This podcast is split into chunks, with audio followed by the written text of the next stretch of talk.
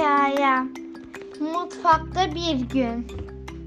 Bir gün bir aile mutfakta yemek hazırlama kararı almış. Hasan hamuru hazırlıyor. Burcu yumurtaları hazırlıyordu.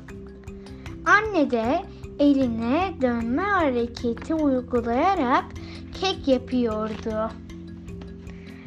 Baba ise bıçağı iterek havuç doğruyordu. Yemekler pişmişti. Aile yemeklerini yedi. Ama ocak açık kaldı. Hasan hemen bunu fark etti ve annesine "Anne, ocak açık kaldı." dedi.